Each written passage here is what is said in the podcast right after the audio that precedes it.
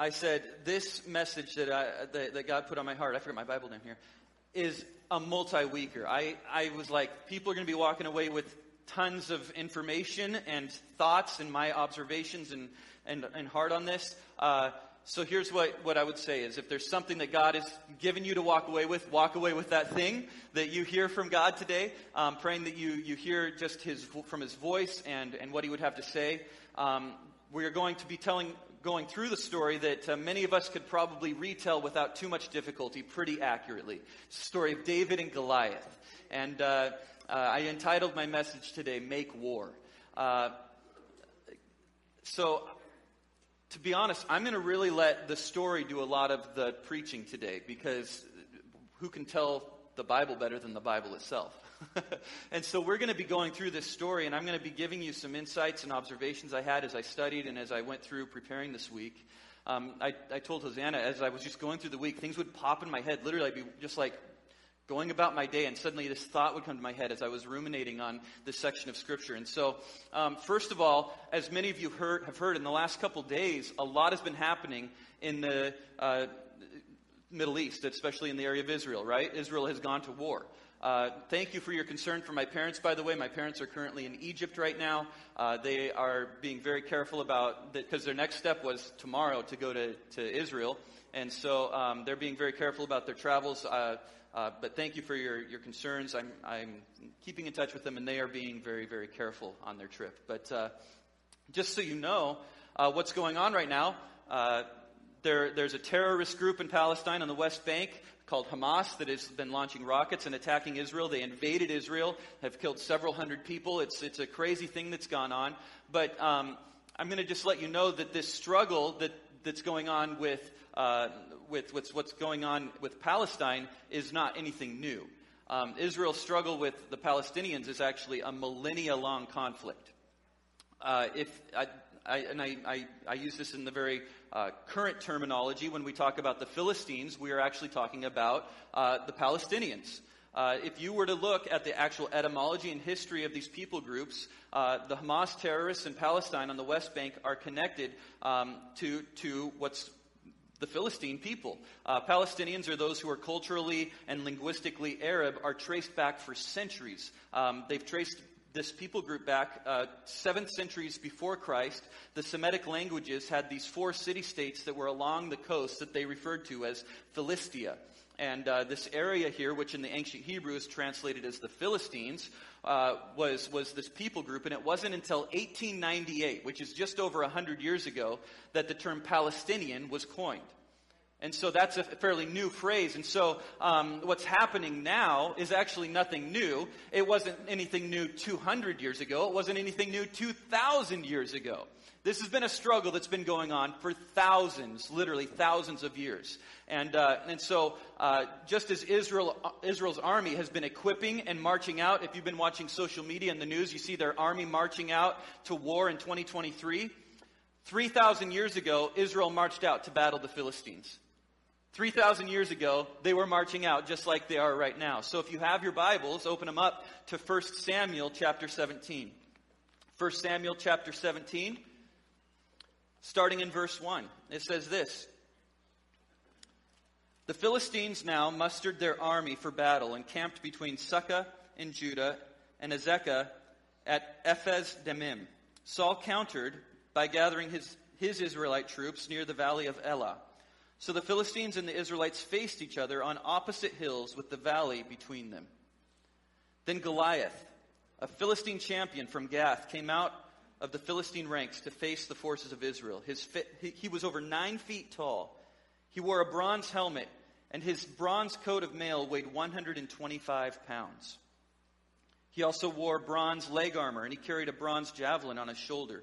The shaft of his spear was as heavy and thick as a weaver's beam, tipped with an iron spearhead that weighed 15 pounds. His armor bearer walked ahead of him, carrying a shield. So, we're talking about a massive man. There's some uh, ways people translate it that say, you know, we, we take their measurement system and translate it to our, our uh, Anglicanized measurements of over nine feet tall. Some say that it actually translates to even taller than that. He was an enormous man. Uh, his, his armor, just the, the breastplate alone on his, his armor, weighed over 125 pounds. I used this illustration when I told the story to our students. I had our biggest student come up that, that we had, and I said, okay, now I'm looking for a, a student that weighs about 125 pounds. And they came up, and I had them like kind of hang on them like this. And then, and then I took uh, uh, three big sacks of flour, five pound bags of flour, and stacked them on top of each other and had him hold it out like this, you know. And so he's got this, this human on him as well as, you know, and I'm trying to demonstrate the weight of this stuff this guy was carrying around, as well as being able to fight with it is pretty incredible. Uh, they estimate if he's this size and if he's actually trained for battle and utilizing all this armor, he could weigh in excess of six or seven hundred pounds. He's an enormous human being.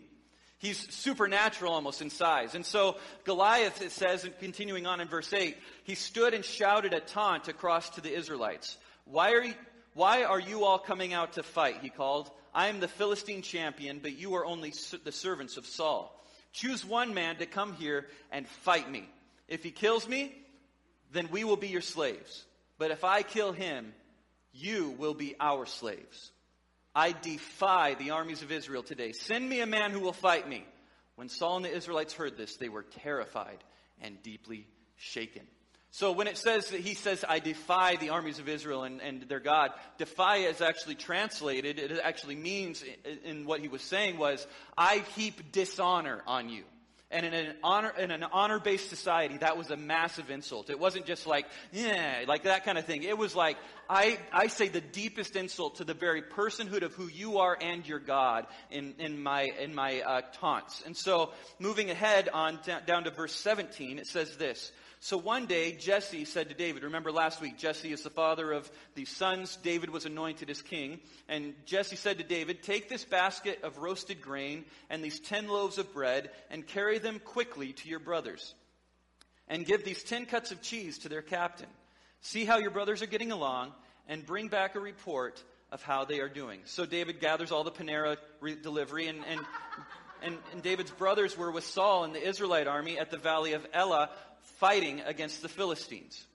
So David left the sheep with another shepherd and set out early the next morning with the gifts as Jesse had directed him. And he arrived at the camp just as the Israelite army was leaving for the battlefield with shouts and battle cries. They're getting each other worked up. You know, they're doing the football thing. They're like, let's go, hitting each other on the shoulder pads. Ah, I'm a crazy person, you know, getting each other ready to go, riled up. And soon it says the Israelite and Philistine forces stood facing each other, army against army. David left his things with the keeper of supplies and hurried out to the ranks to greet his brothers. As he was talking with them, Goliath the Philistine, champion from Gath, came out from the Philistine ranks. Then David heard him shout his usual taunt to the army of Israel. As soon as the Israelite army saw him, they began to run away in fright. Have you seen this giant? The men asked. He comes out each day to defy Israel. The king has offered a huge reward to anyone who kills him. He will give that man one of his daughters for a wife, and the man's entire family will be exempt from paying taxes. I just, here's an observation I had here the government is more willing to marry off the king's daughter than giving tax relief. They give the, the, king's daughter away first before they're like, oh, and we'll, we'll give you tax relief. That's the government for you, okay? So the king is, is like, you can marry my daughter, and fine, you can have tax, no taxes. And so David hears this, and, and, this, and this, it says, David asked the soldier standing nearby, What will a man get for killing this Philistine and ending his defiance of Israel? Who is this pagan Philistine anyway that he's allowed to defy the armies of the living God? And these men gave David the same reply. They said, Yes, that is the reward for killing him.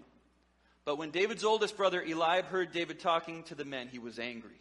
What are you doing around here anyway? He demanded. What about those few sheep you're supposed to be taking care of?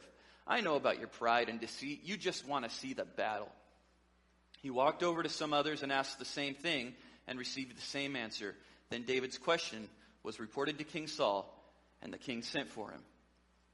So in total, David asked for confirmation and then heard three different times what the reward would be. They mentioned it, he asked it, and they confirmed, and then he asked, and then he confirmed. He heard three different times what this reward would be. His questions weren't, how tall did you say Goliath was? How, how much did you say his armor weighed? Whoa, that's terrifying. what he said really means that, uh, things about us we should probably run. He didn't ask any of those questions. His question was, what did you say my winnings are going to be? What did you say the prize is? David was more focused on the prize than the problem. He was more focused on the winnings and what had in the victory than the issue that was in front of them. And so he kept asking confirmation. No, no, no, I know that he's a big guy. What did you say we're going to get out of this? He was, he had his eyes on the prize more than the problem. He didn't even listen to the harsh, harsh criticism his own brothers gave. Did you hear that? His older brother criticizes him, and he, very next thing, asks the same question again. But what did you say the prize was? He wants to know exactly what, what this opportunity was. He, um, let me tell you, when you step out in faith and you step out beyond the lines, there are going to be naysayers. There are going to be people that are just ready to tear you down. There's going to be people, first of all, that question your motives. What's the thing his brother said? They said, You just want to see the battle. There's, the only reason you're here is you want to see the battle, and they're questioning his motives. You don't have actually a good reason you're here. There's going to be people that question your heart. They said, We know about your pride and deceit. When you take, take a step out for God, it doesn't matter how true your heart is for serving the Lord. There's going to be people that say, Really? Is, are you doing this for the right reasons? They question your heart. They question uh, your, your pride and deceit. And then, and then, second or thirdly, there's going to be people who question your qualifications. They said, What about those few sheep you're supposed to be t- taking care of? They didn't even say that there was a reasonable amount of sheep. They're like, you're, you're a shepherd, and even of the shepherds, you're only watching a couple sheep. Pathetic little sheep. The, they minimize what you've done in the past. Are you capable of doing what God's actually called you to? Do you really have the capacity for that? You've never done anything like this before. How old are you now, and you think this is what your calling is? And let me tell you, there's going to be people that challenge your motives, your heart, and your qualifications when you step out for God. Um, this is almost an immutable law of stepping across the battle lines and saying, I'm not going to do just the status quo. Everybody else is running away. That's the easy thing to do. When you step forward instead of back, there's going to be people that want to tear you down. Why aren't you doing what the rest of us are doing? What's your issue? It's like a bucket of crabs. Did you know a bucket of crabs doesn't need a lid? Because as soon as one crab starts climbing out, the other crabs grab it and pull it right back in. There's just something about what are you doing? Stay with us. You, you, are getting away. I don't think crabs are that smart, but that's what's going on in that bucket of crabs. And let me tell you, when, when, when people see someone stepping out in faith, trusting God, there's a tendency for people to just start to tear down what they see God's blessing on. And so David steps out because the most important voice he listened to was not the voice of his brothers, the voices of uh, Goliath, it was the voice of truth. He knew what God had said. And so David uh, hears this word and, and, and from God, and, and he, uh, he's asking these questions about what the prize is going to be and all these things. And un- undoubtedly, his confidence and assuredness and questions reached Saul. Like, there's a guy that seems really confident of what's going on. And so his, his words reach Saul, and here's what, uh, what, what happens. It continues on in verse 32. Don't worry about this Philistine, David told Saul. I'll go fight him. Got it taken care of. Don't be ridiculous, Saul replied. There is no way you can fight this Philistine and possibly win. You are only a boy, and he's been a man of war since his youth.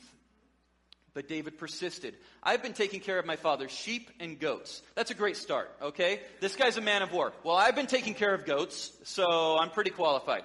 But here's what he says When a lion or a bear comes to steal a lamb from the flock, I go after it with a club and rescue the lamb from its mouth. If the animal turns on me, I catch it by the jaw and club it to death. I've done this to both lions and bears, and I'll do it to this pagan Philistine too, for he has defied the armies of the living God. The Lord who rescued me from the claws of the lion and the bear will rescue me from this Philistine.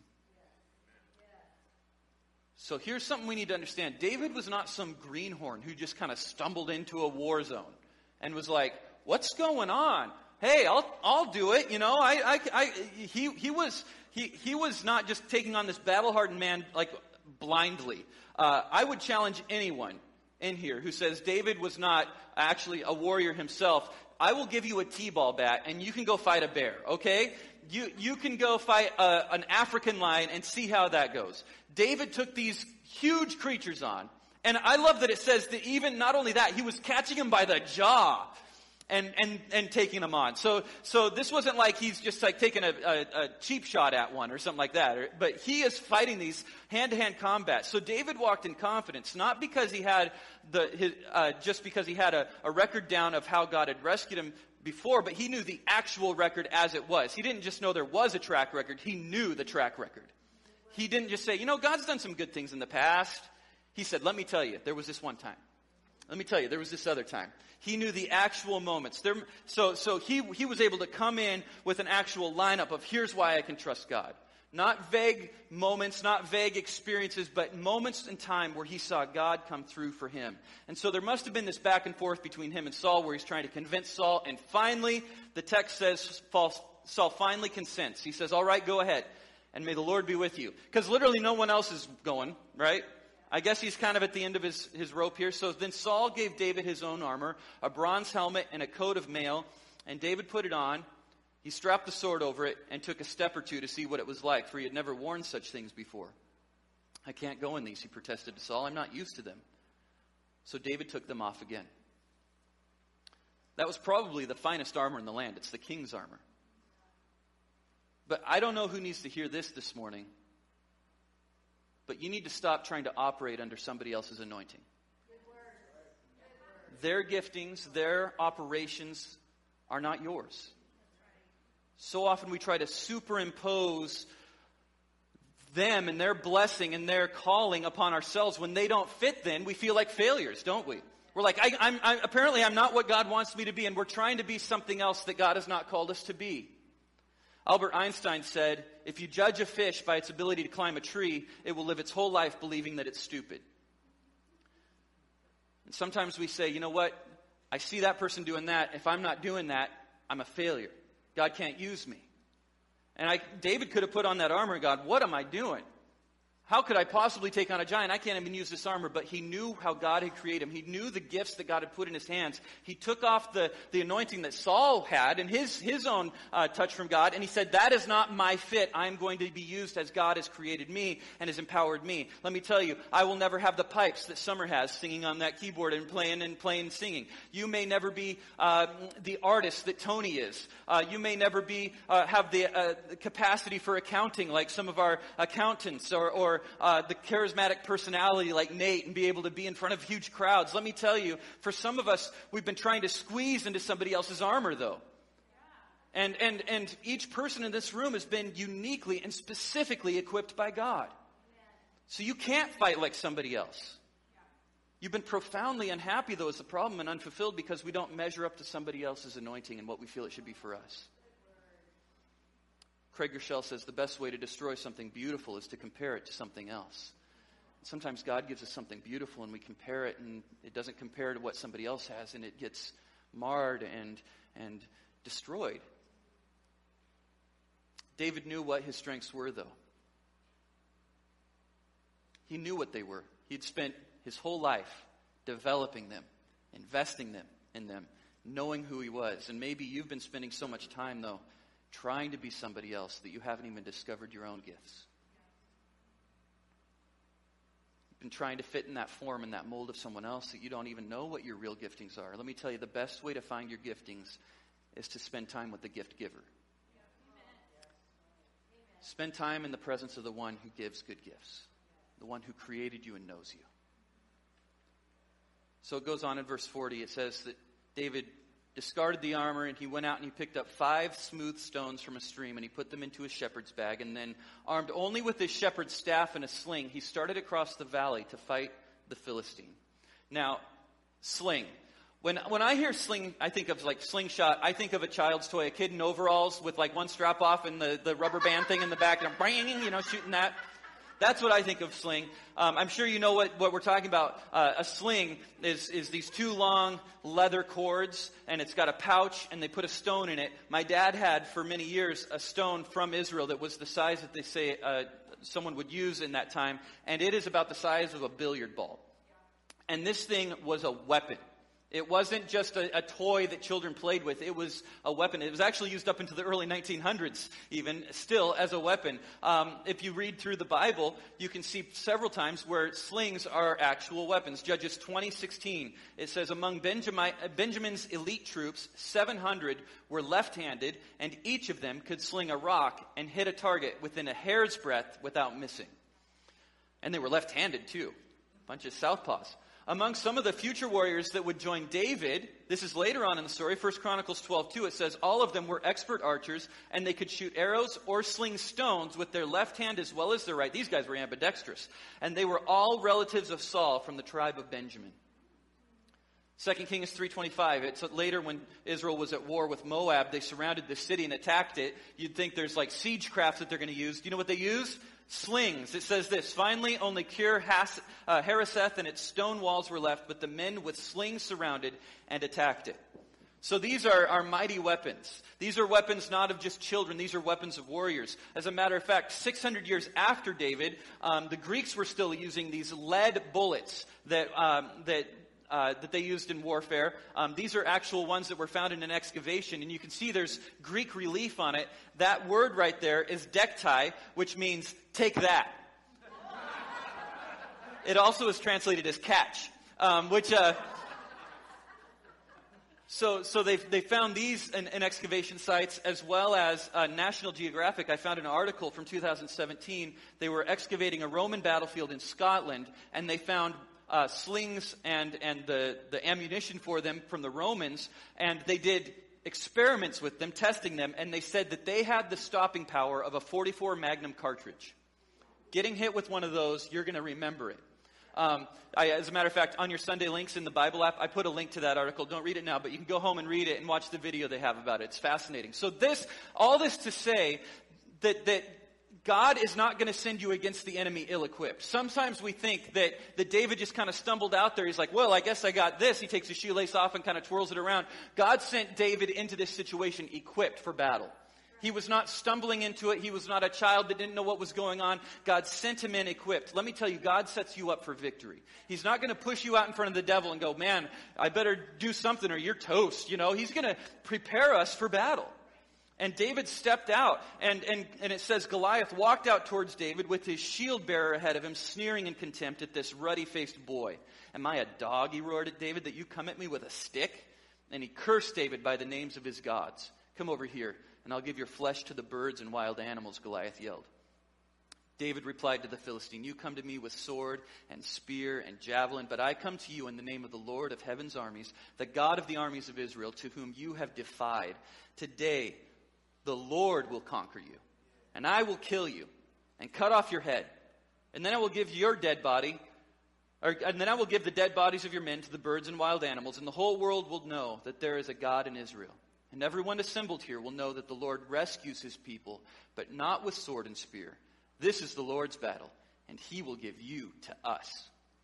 As Goliath moved closer to attack, David quickly ran out to meet him. Reaching into his shepherd's bag and taking out a stone, he hurled it with his sling and hit the Philistine in the forehead. The stone sank in, and Goliath stumbled and fell face down on the ground. So David triumphed over the Philistine with only a sling and a stone, for he had no sword. Then David ran over and pulled Goliath's sword from its sheath, and he used it to kill him and cut off his head. He used the enemy's own weapon against him and destroyed him. Why did David pick up five stones? Have you ever considered that?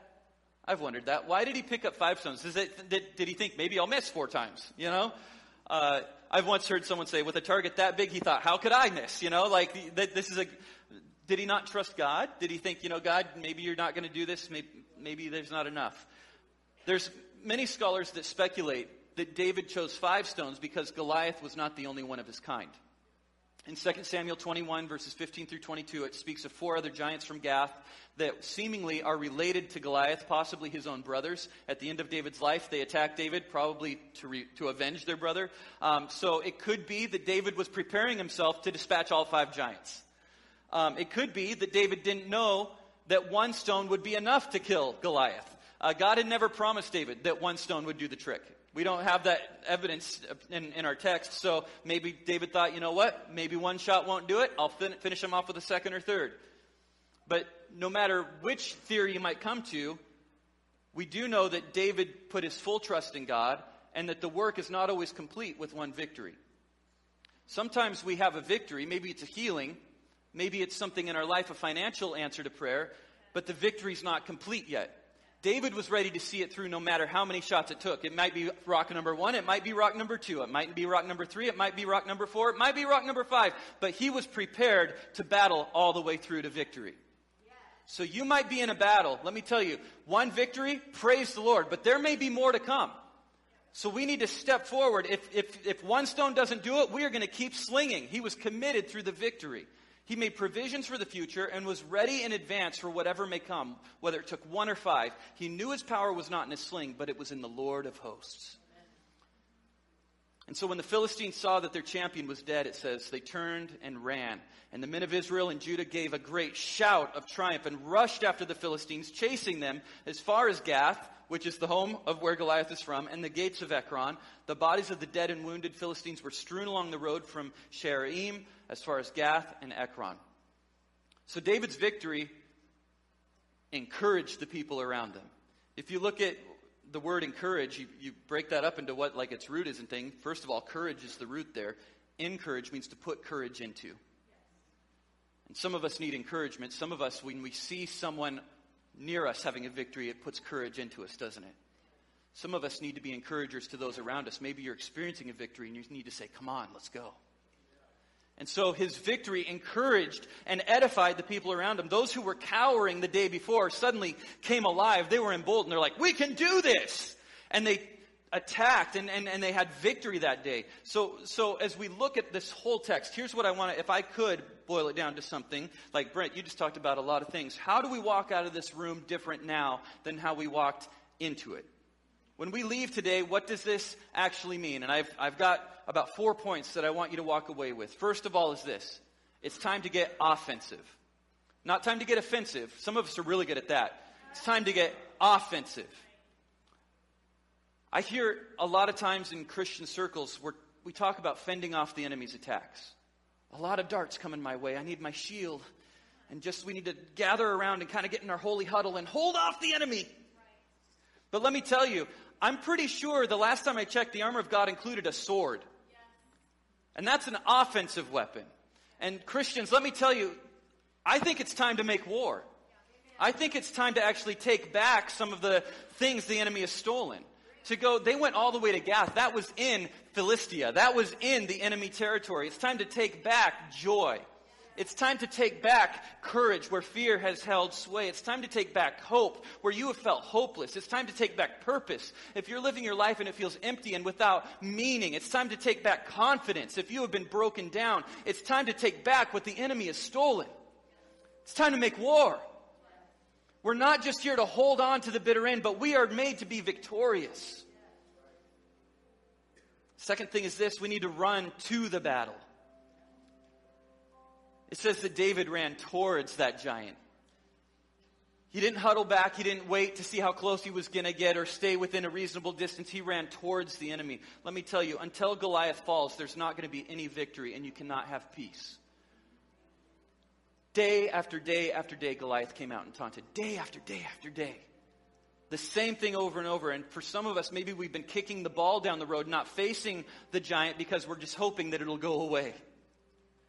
I'm not going to face this issue. I'm not going to face whatever's coming on uh, because I'm just hoping that it gets better. Maybe we're hoping that Goliath gets bored or somebody else takes him out for us but we need to run to the battle. It's like, it's like praying that that check engine light on your car just magically turns off one day. Let me tell you, it's not going anywhere. It needs to be dealt with. It's time to run towards the battle. Engage. It's time to engage the enemy. Third is this we need to name our enemy this morning. That giant had a name. He wasn't just huge hulking guy. Wasn't just uh, there was a big guy that we were fighting. He he was specifically known by name. His statistics were known. He, how tall he was, the weight of his armor, all these things. Uh, there was a, uh, an author named Sun Tzu many, many hundreds of years ago who wrote a book called The Art of War. And in it, he has a quote that's very well known. It's Know Your Enemy. Name your enemy this morning. Don't just say I'm fighting an enemy. It's just there's just a lot of negative things. The enemy's attacking me. That's that's true, but what is that enemy we are fighting? Maybe it's cancer. Maybe it's depression. Maybe it's personal identity. Name the enemy today. Who is your Goliath that you are facing? Who is that enemy that you are facing today? You see, I, I, think a lot of time believers, we windmill our arms at a thousand ghosts. We're just like, ah, but what are we actually taking on? We need to identify that thing that needs to be overcome. And lastly, is this we need to contend for victory beyond the hype. The whole army was doing cheers before they ran in terror. They probably had the best two, four, six, eight kind of things going on. They were just ready to go. The army was pumped, and as soon as the enemy reared his face, what did they do? They turned and ran. It's more than just getting hyped up in church. It's more than just getting hyped up in a really good Bible study or worship, worship session. It's going into battle with a plan. You can go ahead and turn off the electric guitar. I think it's cutting in and out. So, is there someone you need to forgive today? What's your plan? How is that going to come about? Is there a health challenge you're facing? What's your plan? Because let me tell you, while God did a, a, miracle through that, David said that it's going to be God that wins this victory. It was through the arm and the sling of David, right? He didn't just stand there and, and look at the rocks and be like, rocks are going to throw themselves at Goliath right now. God works through us. And so maybe for you, you've got a health challenge you're facing, but God's saying, what's your responsibility in this healing? Maybe if you're dealing with a, a, a, diabetes, it's a weight thing, that there's a responsibility you're taking in taking on this giant. Maybe if you're, if you're battling cancer, it's getting the treatment you need, it, it, whatever it might be. Maybe if you're feeling, dealing with a financial miracle you need, what's your role in being a steward of your resources? Sometimes we put all of the weight on ourselves, but other times we put none of the weight on ourselves. And we say, God, if you don't do it, I don't know. I guess you're just not going to do it. What is our responsibility in following through? No matter how insurmountable your situation may seem, let me tell you, victory is at hand. And it doesn't come about just through positive thoughts or wishful thinking. It begins with the Lord of hosts. It begins with the Lord of hosts. David never mentioned Goliath's size or how dangerous he was. He only talked about how great his God is. And this morning we speak faith. We don't speak fear. We speak faith in who our God is. So right now, I want us to have an opportunity to respond. If our pastors and our elders could come and spread all the way down to the doors and then this way, I'm going to give us an opportunity to respond. Church, can we stand together? I am doing well on time. We have time to, to come to the altars for a few moments. Here's what I said I want to ask you. If you need a miracle, if you are fighting a Goliath, today giants are going to fall. I believe it. I'm not just saying it. I believe giants are going to fall in Jesus' name. I believe God is going to do mighty, miraculous things in this house today. But first, we need to trust the God of heaven's armies, the God of hosts, the one who goes before us. It is not by our own strength, our own might. It's through surrendering to Him and saying, God, you are the one who takes out these things before me. Now, as, as I trust you, use the things that you have put in my hands, the things you've entrusted me with to follow through for victory. Psalm 44, verses 1 and 2, and verses 9, 10, and 15 say this Praise the Lord, who is my rock. David wrote this, by the way. He trains my hands for war and gives my fingers skill for battle. He is my loving ally and my fortress, my tower of safety and my rescuer. He is my shield, and I take refuge in him. He makes the nations submit to me. I will sing a new song to you, O God. I will sing your praises with a ten stringed harp. For you grant victory to kings. You rescued your servant David from the fatal sword. Yes, joyful are those who live like this. Joyful indeed are those whose God is the Lord. This morning, if you need prayer for anything right now, this morning, I want to invite you to come forward for prayer. Find one of our pastors, our elders, and they want to pray with you. Before I dismiss this, I want to just encourage you to find a place of prayer this morning. And we're going to seek after the Lord. We're going to pursue Him with all our hearts. Can we come find a place and let's pray and let's seek God's face for miracles today together?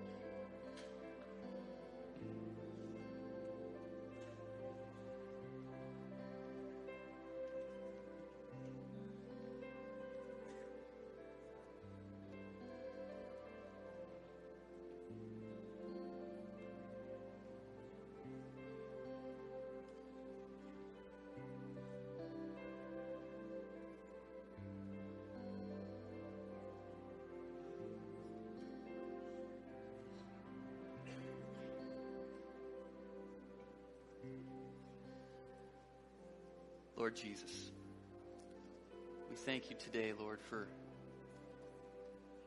miracles that I anticipate are going to be reported.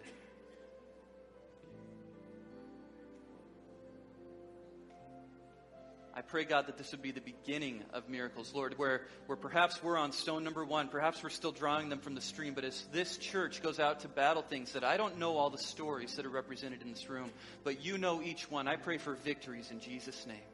I pray, God, that we would be victorious people, not just huddling down, not just holding the fort, but moving forward and taking ground from the enemy.